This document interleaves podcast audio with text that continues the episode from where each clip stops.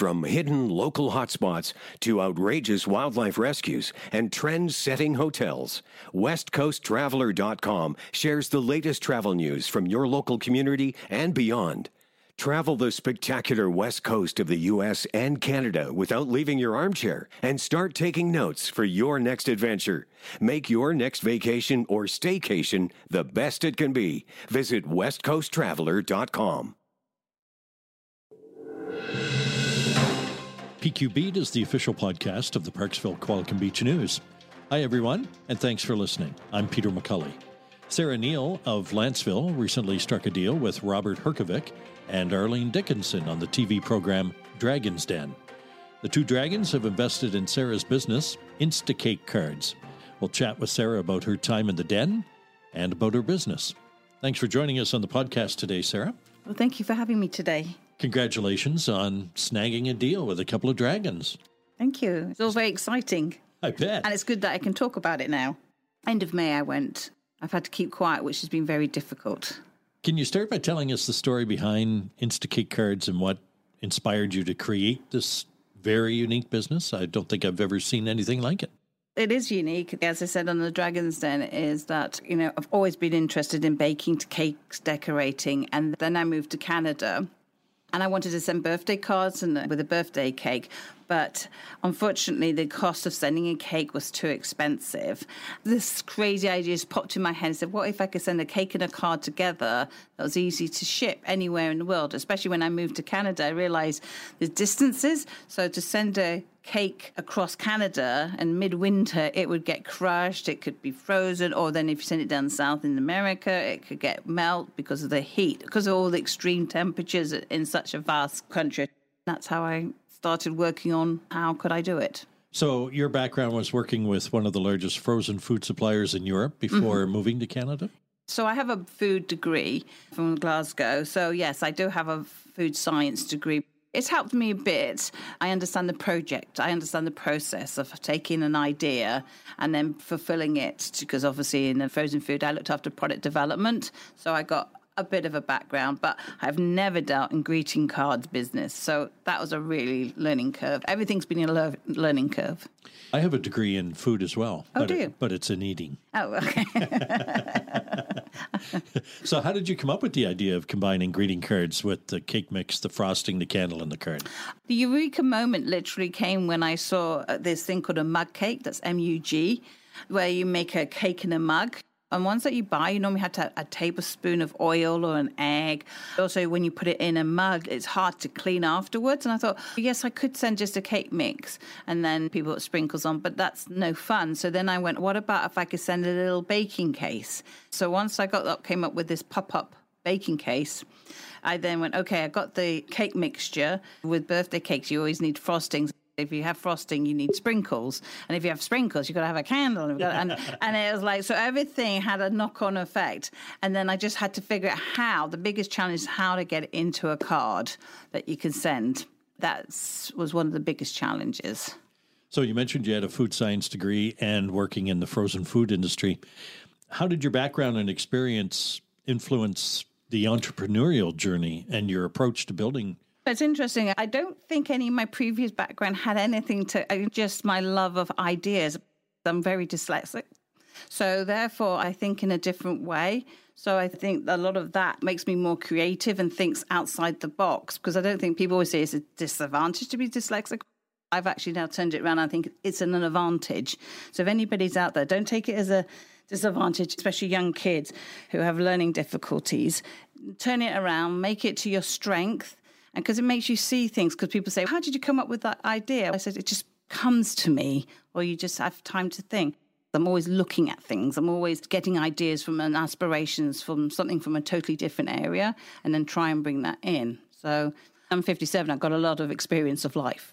We are the sum of our experiences. What are some of the key challenges you faced while building this business and how did you overcome them? The, the biggest one was obviously COVID because we literally soft launched it about four months, five months beforehand, but I didn't do anything with it. And I went, okay, Sarah, you've got to take this more seriously. So on March the 16th, I think was, I took my first employee and that's when we went into full shutdown. So great timing. So that obviously dealing with COVID was our biggest challenge because then all the places locked down. I couldn't get my product. But lucky enough, one thing I did have in my favor is I had the machines. I didn't have anybody else making the product for me. So I had full control because I had the machines to make the cake mixture, the frosting. I was making everything originally. I was able to keep going. It was just us and nobody else was allowed.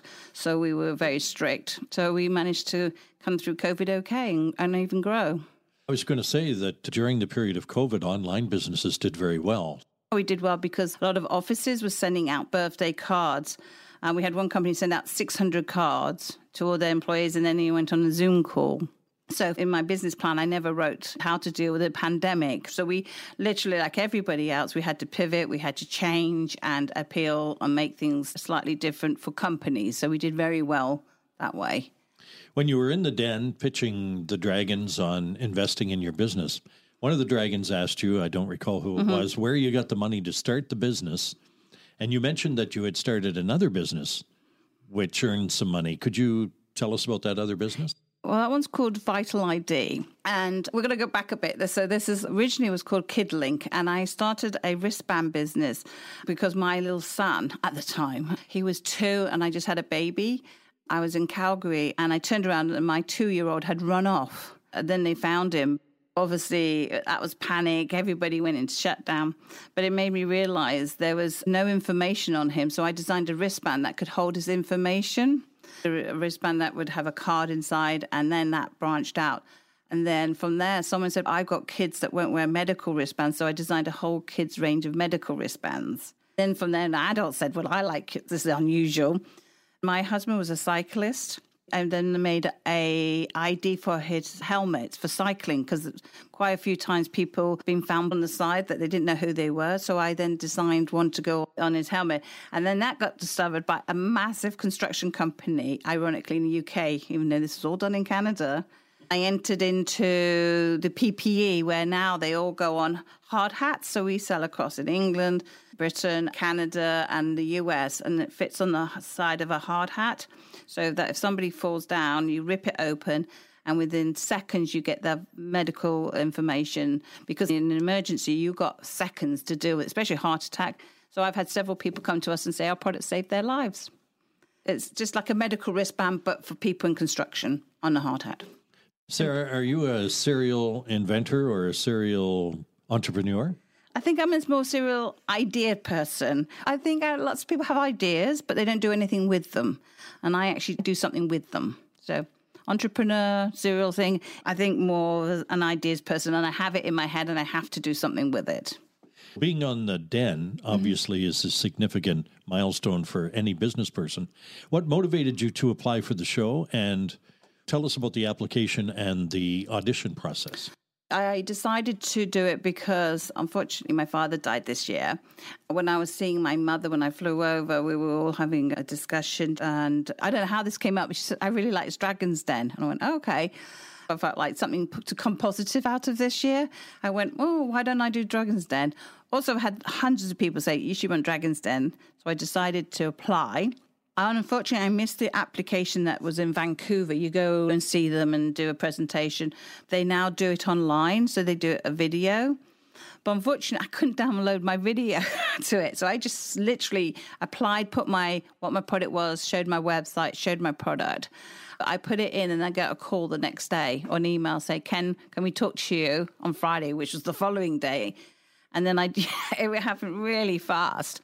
So I did the presentation Went really well. I had a great guy, one of the directors, and I got a call the next week to say, You're on. So I was one of the first ones chosen for the season. So did you have to fly to Toronto? Or? Yeah, I had to fly to Toronto.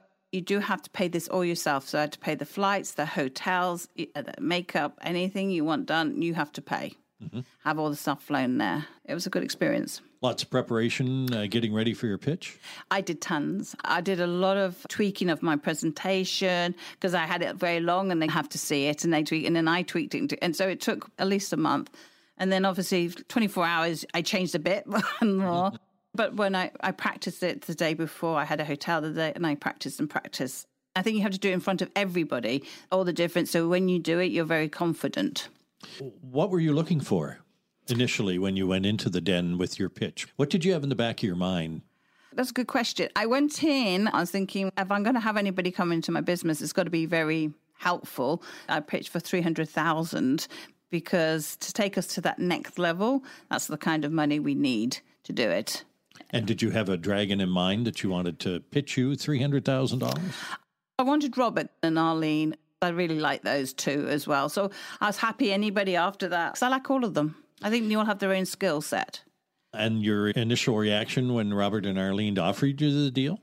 I was shocked because I never heard somebody going down on the percentage. I offered 20 and they actually then ended up offering me 15 for my business. So I was been in shock. Can you elaborate on how that partnership has impacted your business since the show aired? Have you managed to get to that point yet where they've been involved in the business? I've been talking to Arlene I, was talking, well, Robert's team I've been talking to, and on now, and the other week I had a good conversation with Arlene. They've got to do their due diligence because I could say any company said I'm worth one million, two million, so they've got to go in and do their due diligence, which they're doing. We're just trying to find out the bright path that suits them, that suits us. So we're still in conversation. Mm-hmm. They're very nice, they're very easy to deal with, but a lot of people don't realize a lot of these deals don't go through at Dragons. But I'm glad to say we're still so far talking to them and, and having good conversations. The unique gift idea that mm. Instacake Card is. How does your company stand in that industry? Is there anybody to compete with, or is it completely unique? Our product's completely unique. With customization, we, we're looking at a new system that you'll be able to download a photo and then have it on your birthday card. Yes, there's lots of companies that do customization cards. With a cake in a card, no. How about unique stories from customers who have used the cards to celebrate special occasions? Have you heard back from customers? I've heard from grandparents and aunties and uncles and saying what makes our product unique is that they've sent like expensive presents, they've sent cards before, but they said with Instacake that they've had more photos or cute videos of their nieces or nephews or grandchildren actually making the cake. And that's priceless because every we know pictures are wonderful. So, from that point of view, we've got uh, lots of little photos of these cute kids making the cake and adults making. We've had somebody sent it to their grandmother, 98, who made one. Because that's what about cake kids is about shared experience. And then that's lovely because they then the person who buys it also gets something back because they then get pictures of whoever they sent it to. Often send them a cute picture showing them making it or eating it. That reminds me when you were in the den making your pitch, you talked about what was in the kit, and then you had the little fold up spoon to measure the water. And that really shocked a couple, a couple of the dragons. Mm-hmm. I think they got shocked because I tried to make it so that you can literally make it anywhere. So if you're giving it to a colleague in an office, we made it designed so you can make it in an office because not all offices have a tablespoon. We thought we better add a tablespoon. And also, if you're on holiday, we have people that take them to hotels and make them. So you don't have to go and look for anything. You don't have to go and look for egg or oil or a tablespoon. You've got everything there. Mm-hmm. So I think that's what shocked them that they literally could make it there in front of the other dragons. Certainly is fun. There's no doubt about that. It was. When you made your pitch, you mentioned that 80% of your business is in the United States. Mm-hmm. That wasn't done on purpose. Eh, eh, the reason we got 80% in America was because US had relaxed the rules for opening trade shows. So it made sense for us to go down in the States as soon as we could to start selling to retail. And then the momentum of America just took off and hence 80%. But now we're doing a lot more business in Canada. So I'm hoping we can grow that. It would be 50 50. That would be lovely or more. I'd love to do a lot more business in Canada because obviously this is where we want to be doing our business. Wait until you have that maple flavored icing. We've already got some ideas. I can't say too much at the moment. Can you talk about any moments or interactions with the dragons during your pitch on the show or before or afterwards that'll stay with you? I think, first of all, the experience I had a wonderful team. You have a director that looks after you. I had a great guy that looked after me from beginning to end, making sure that I had all the information, I knew what I was doing. And then when you got there, they really go through it, they show you where to stand. So I have to say, the team, what nobody really mentions, the team behind Dragons, all lovely, really good at making you relaxed. At the end, I met Arlene and Robert came up to, to congratulate me. And the nice thing Arlene said was to me, Your product is one of the best I've seen this season. You're working day and night sometimes. You can go, Is it worth it? And then you get somebody saying like that with her experience. It's a really confidence boost that you're doing something right.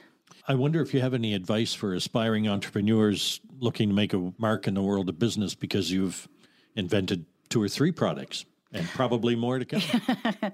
I would say start as young as you can. Youth and energy is essential, I think, uh, but then experience can be handy too. I would also say, ultimately, when you come up with the idea, it is to say to yourself, if I don't do this, would I regret it on my deathbed? And if it is, then you must do it because I knew that if I let Instacake go, I was going to regret it. So I think you've got to let your head rule financially, but ultimately your heart, you have to listen to that, your instinct. And don't let anybody put you off. It's your dream. And maybe you keep a sideline or keep your job until you know that product is going to work. But follow your dreams. If you have it, don't let anybody put you down and go for it. Thanks for being with us today, Sarah. Thank you. Thank you very much for inviting me.